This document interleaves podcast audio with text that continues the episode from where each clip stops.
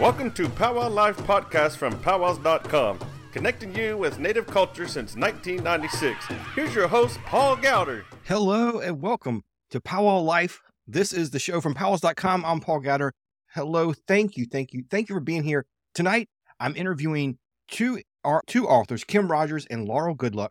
They are both native writers and they specialize in children's books. And so they've created some great stories and ways to share their tribe's history and stories in these children's books. I love bringing in different people in different fields. You know, in the last few weeks, we've we've interviewed a couple of authors, we've interviewed some actors. I've got some other guests coming up that are in totally different fields, but I love having different representation in all these different fields. Our two authors tonight are children's book authors, as I said earlier. Kim Rogers, she writes books, short stories, and poems for young readers. She her latest book is called Just Like Grandma. It was and it was illustrated by Julie Flett. She's got several other books: Letter from Bob, I Am Osage, How Clarence Tinker Became the First Native American Major General, as well as several others. She even has called one a, a poem called What is a Powwow. She is a member of an enrolled member of the Wichita and affiliated tribes. She's also a member of the National Native American Boarding School Healing Coalition, and she still lives on her tribal home, tribal lands out there in Oklahoma. Laurel, Goodluck writes picture books with modern Native American themes that reflect children's cultural experiences in everyday life, showing Native children that they have a unique and powerful perspective. She's an enrolled member of the Mandan Hidatsa Arikara Nations of North Dakota and is a citizen of, yeah, I'm not even going to pronounce that, a, a tribe in Alaska. She is an award winning author her book Forever Cousins that came out in 2022 was also illustrated by Jonathan Nelson, who's Dene. And they've got they'll tell you more about some of their books that are coming up. But I'm really excited for you to hear from these two authors, and I hope you enjoy this interview with Laurel and Kim. Thanks to two of you for being here. I'm really excited to be able to talk with you today and learn a little bit more about your books you've been writing, the the whole community around Native authors, and some of the upcoming works you have. So if you would, wouldn't mind, if you could introduce yourselves. I'm sure. My name is Laurel Goodluck, and I'm here in Albuquerque, New Mexico. My tribes are Mandan Hidatsa from North Dakota and Tsimshian in Alaska. But I've lived here in Albuquerque, gosh, for the last over 30 years. I'm married to uh, my husband, Kevin, who's Dene, and we raised our two sons here. And now I'm writing books for children, a new passion that I had in the last five, ten years, five, about five years. So I'm really happy to be here today. Thanks for having me and um, can't wait to talk about our books. Hi, Paul. Hi, Laurel. Thank you so much. It's so great to be here with you today. I'm excited about our conversation.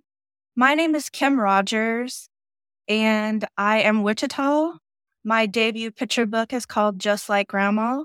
It was illustrated um, by Julie Flett, and it came out with HeartDrum HarperCollins on, in January.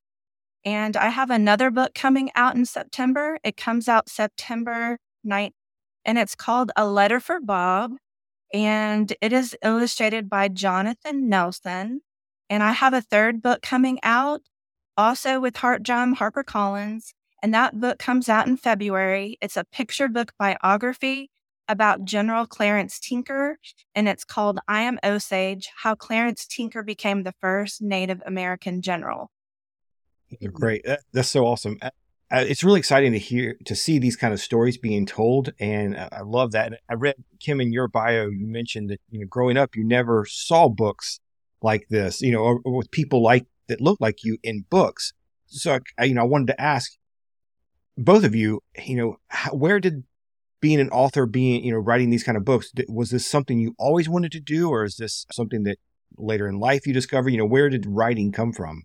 For me, I've been writing ever since I was a child. I wrote my first poem in the first grade. And then in the fourth grade, I had this wonderful teacher who would have us write stories from our spelling words. So that's where I first learned to write a story. And then when I went off to college, I majored in four different things. And I had teachers and professors that said, you really need to focus on writing. And I, it was funny because when I was a kid, I had a teacher who said that as well. And when I was a kid, I thought jobs had to be miserable. And so a fun job like writing, that couldn't be a real job, but it actually was.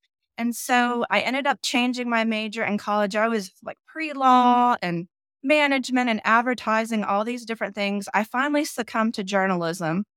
I worked in journalism and public relations for a while. And what was missing for me is the emotions and the stories that I wrote. I wrote a lot of press releases. I the last job that I had in an office, I worked for a university and I wrote stories for the college magazine as well. And those can those feature stories can be emotional as well, but then I started thinking about books and even reading books to my own kids and not finding a lot of native representation and never ever seeing a Wichita child in a book. And I started to think about that. So for me, it was later on in life when I started to do those things. I didn't find my calling until just a few years ago. That's awesome. Laura, how about you? Yeah, kind of in the same boat. I didn't find this calling to write books. Matter of fact, when I was a kid, I never thought of writing as a, a career, something that I could do. It wasn't until actually my background is in counseling and family studies. So I did some leadership programs for nonprofits, working with teenagers, also working in children's mental health.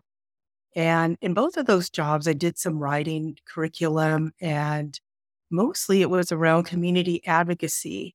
And so my community ad- advocacy never stopped. I'm always felt really close to working with children, doing things with children, letting them see that they have these superpowers that they can rely on their culture. And where this came from for me was growing up in a family, an intertribal family, where we got together on weekends, where we would, the parent, my parents would sit around the kitchen table or wherever we were at, at picnics or camping. And we would do a lot of sharing about stories of our legacy of leadership, of our ancestors who had went through so many devastating times in history. And what that really showed me and realizing it later in life that it really gave me a strength that their resiliency, my ancestors' resiliency, that storytelling had this this power to help me and my cousins become good role models, good citizens, go into careers where we could help our Indian communities. And so it wasn't later in life until I decided to try writing books. And this really came from um, a trip to New York City, going to two museums. The first museum, visiting my son there, who was getting his journalism degree and going to the Smithsonian Museum of the American Indian, there was an exhibit of three generations of Inuit women. And they were saying, we do our art to depict mo- our modern lives because people don't realize that we're still here. And so that really touched me. It just reminded me of that truth. And then we went to the Harlem Museum in, in Harlem, their studio museum, and there was a community exhibit of picture books and the beautiful art. Um, I had never seen books when I was a kid depicting modern lives from our own community, nor did my kids. And so then and there, I thought maybe I can try writing. When I was growing up, like Kim, we didn't see ourselves in books. My kids didn't see themselves in books. As a matter of fact, I have some book a book here, and we did this to several books, my mother and I, when we couldn't, when our kids couldn't see themselves in books, we would cut out pictures and put them in books. Here he is in his, my oldest in his moccasins. So that was the only way that we could see ourselves in books was to cut pictures out. So that's when I decided to teach myself to write. It took a, a couple of years and a great mentorship program through We Need Diverse Books. I was paired with Traci Sorell, who's this awesome writer. Just Google her name and look at all her all her variety of books that she has. So that was my path to writing.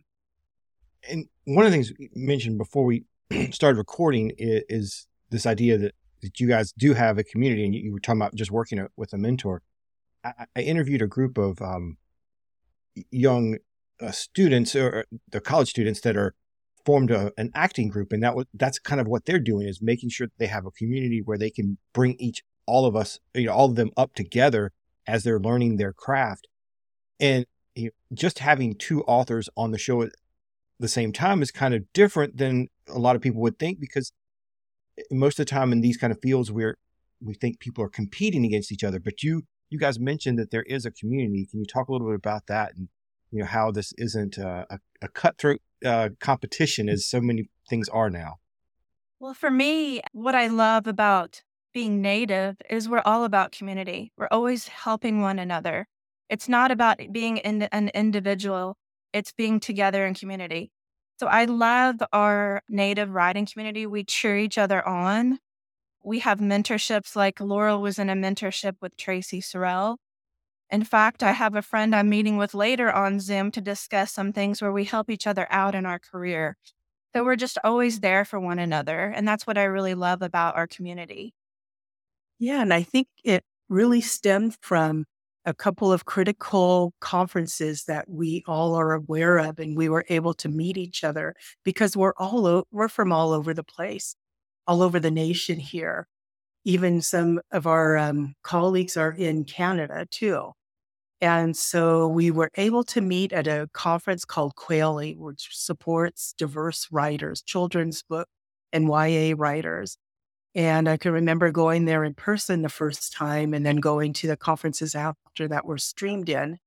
But we were able to see each other. We just came together.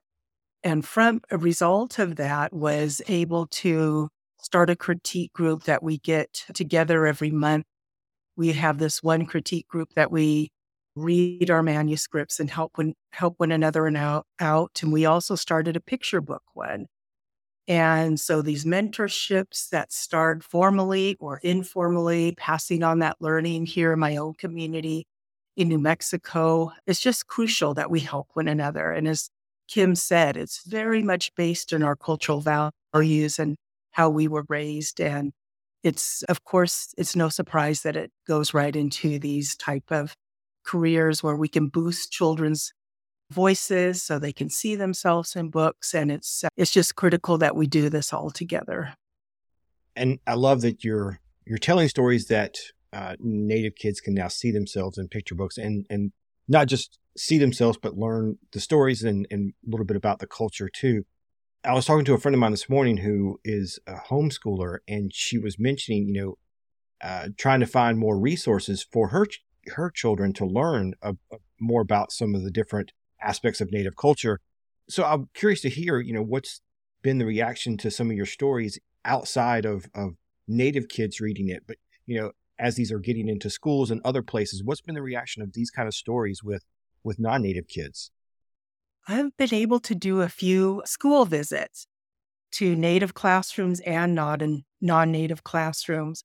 And what's really crucial, like here in my first book, Forever Cousins, in the first part of the picture book is all about these two cousins who grew up together in the city and then they go then one of them is moving back home to our reservation and this was definitely based off what happened to me when i grew up in california my cousins started to go back home to our homelands and how we kept those connections up but what this front part of the story is just a warm story that's very universal of missing one another and friendship but in the back of the book, and I always make sure to include this, the back matter, the author's note talks about the influence where this story came from. And it's all about our Indian Relocation Act and what a lot of families went through during that time when the US government tried to assimilate us all into the city. So what what I try to do is work with teachers, show them that there's curriculum, that there's activities that they can do in the classroom around Indian relocation, around natives having two homes, and why is that so? And because our history isn't isn't nationally shown in 80% of the classroom past 1890, there's a lot of history that we need to share. And they can come out of picture books. I always say that picture books are for everyone. How about you, Kim? Yeah. And for me, I haven't done school visits as of yet. I'm getting ready to start those up in the fall. I've had a really busy year and have been a- unable to do that. But I can tell you what non native people are taking from this, like grandmothers and adults. They are seeing that special bond between a granddaughter and her grandmother, or just between a child and an elder, and they are able to celebrate their own beautiful stories. And just like grandma, we see Becca, who is the main character. She wants to be just like her grandmother. Her grandmother does really cool things like she beads moccasins, she mm. paints, she dances at the local powwow, and Becca wants to be just like her. And there's also a twist in the book. And so a lot of the times we want to be like our elders, but our elders learn from children and want to be like them as well. And so people are really connecting with that, just the relationship itself and the emotion of the book. When I was growing up and I never saw a Wichita child like me in a book, I was always able to relate to the emotions in the book. We are always able to relate to one another through those things. It doesn't matter if you're not, if you're native or you're non native, we can all relate to those emotions. So that's what is resonating with Just Like Grandma is those beautiful intergenerational relationships that we can all celebrate that all of us have. And yeah, I mentioned I, I love the fact that you guys are telling stories that young kids can now see themselves in the stories and can learn from that. But I think the other important part about this, and why I was excited to have you guys on here too, is you are now also showing our native youth that you can be an author and that there is a, a career path here. And that's something maybe some of these kids didn't know that was even a possibility. So I always want to ask when I when I have somebody in you know unique career fields is you know what's your advice if somebody you know thinks of themselves as a writer or a storyteller what's how do they even get into this and or you know get a book publishing deal and these kind of things and what's the how do they do that you need to start with organizations like SCBWI, and that's the Society of Children's Book Writers and Illustrators. You can look that up online. I think it's scbwi.org. Lori, is that correct? I'm not really sure what their website is, but start with organizations like those. Also, Lori mentioned Kweli, and that's that's focused on BIPOC it's a safe place for us all to go and meet one another, learn things, listen to people giving workshops, and we can learn a lot there and meet other people and network. So those are really great ways as to join organizations. Also, go to the library, go to your bookstore, look for native authors and read those books. The best way to learn how to write children's books, any book, is to read. You have that's the the advice I give everyone read, read, read, read, read. Read and see what works, read and see what doesn't work. Find books that, if you're trying to write a book, you need to figure out the structure of a book. And we call them mentor texts. So we will look at books and we'll figure out how to write the structure of our own book, even though it's different than the book that we're looking at that's a mentor book. We can figure out structure, we can figure out language, we can figure out different things through that. So join organizations and read. Those are the top two things I can advise. Yeah, I agree with that. Um, in the classroom, what I like to do with the kids is remind them that there's so many ways to tell a story. If you like writing, if you like drawing or sketching or painting, if you get on TikTok, that you're telling a story.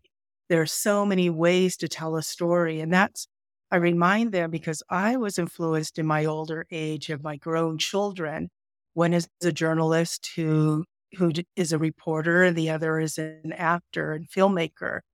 So there's so many ways to tell a story, and it's just really exposing kids to those ways. So one of the activities I do with the kids is we all tell a story together and influence and show them the many routes to storytelling because in my generation, I didn't think that that, like Kim was saying, could be a career path, that it could be something that storytelling could be a career path till I saw my kids doing it and that next generation showing. So, and it is a lot of fun too. So it's, it can be a lot of fun and it can be bringing out those type of oh creativity that you may not know you have. Yeah, I like the the thought about social media. I think there's a lot of uh, young folks now that are telling some incredible stories using social media. So I'm hoping that they will, of course, you know, if they want to become the next Mr. Beast on YouTube, that's great.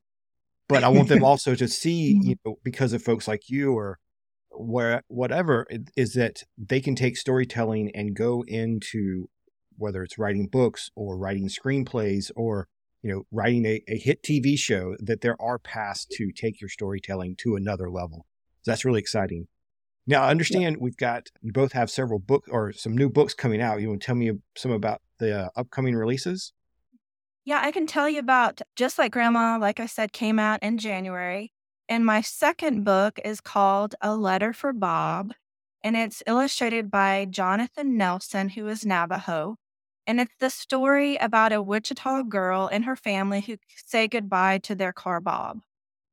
The inspiration for this story is a book that I had read, and it's called Our Tree Named Steve.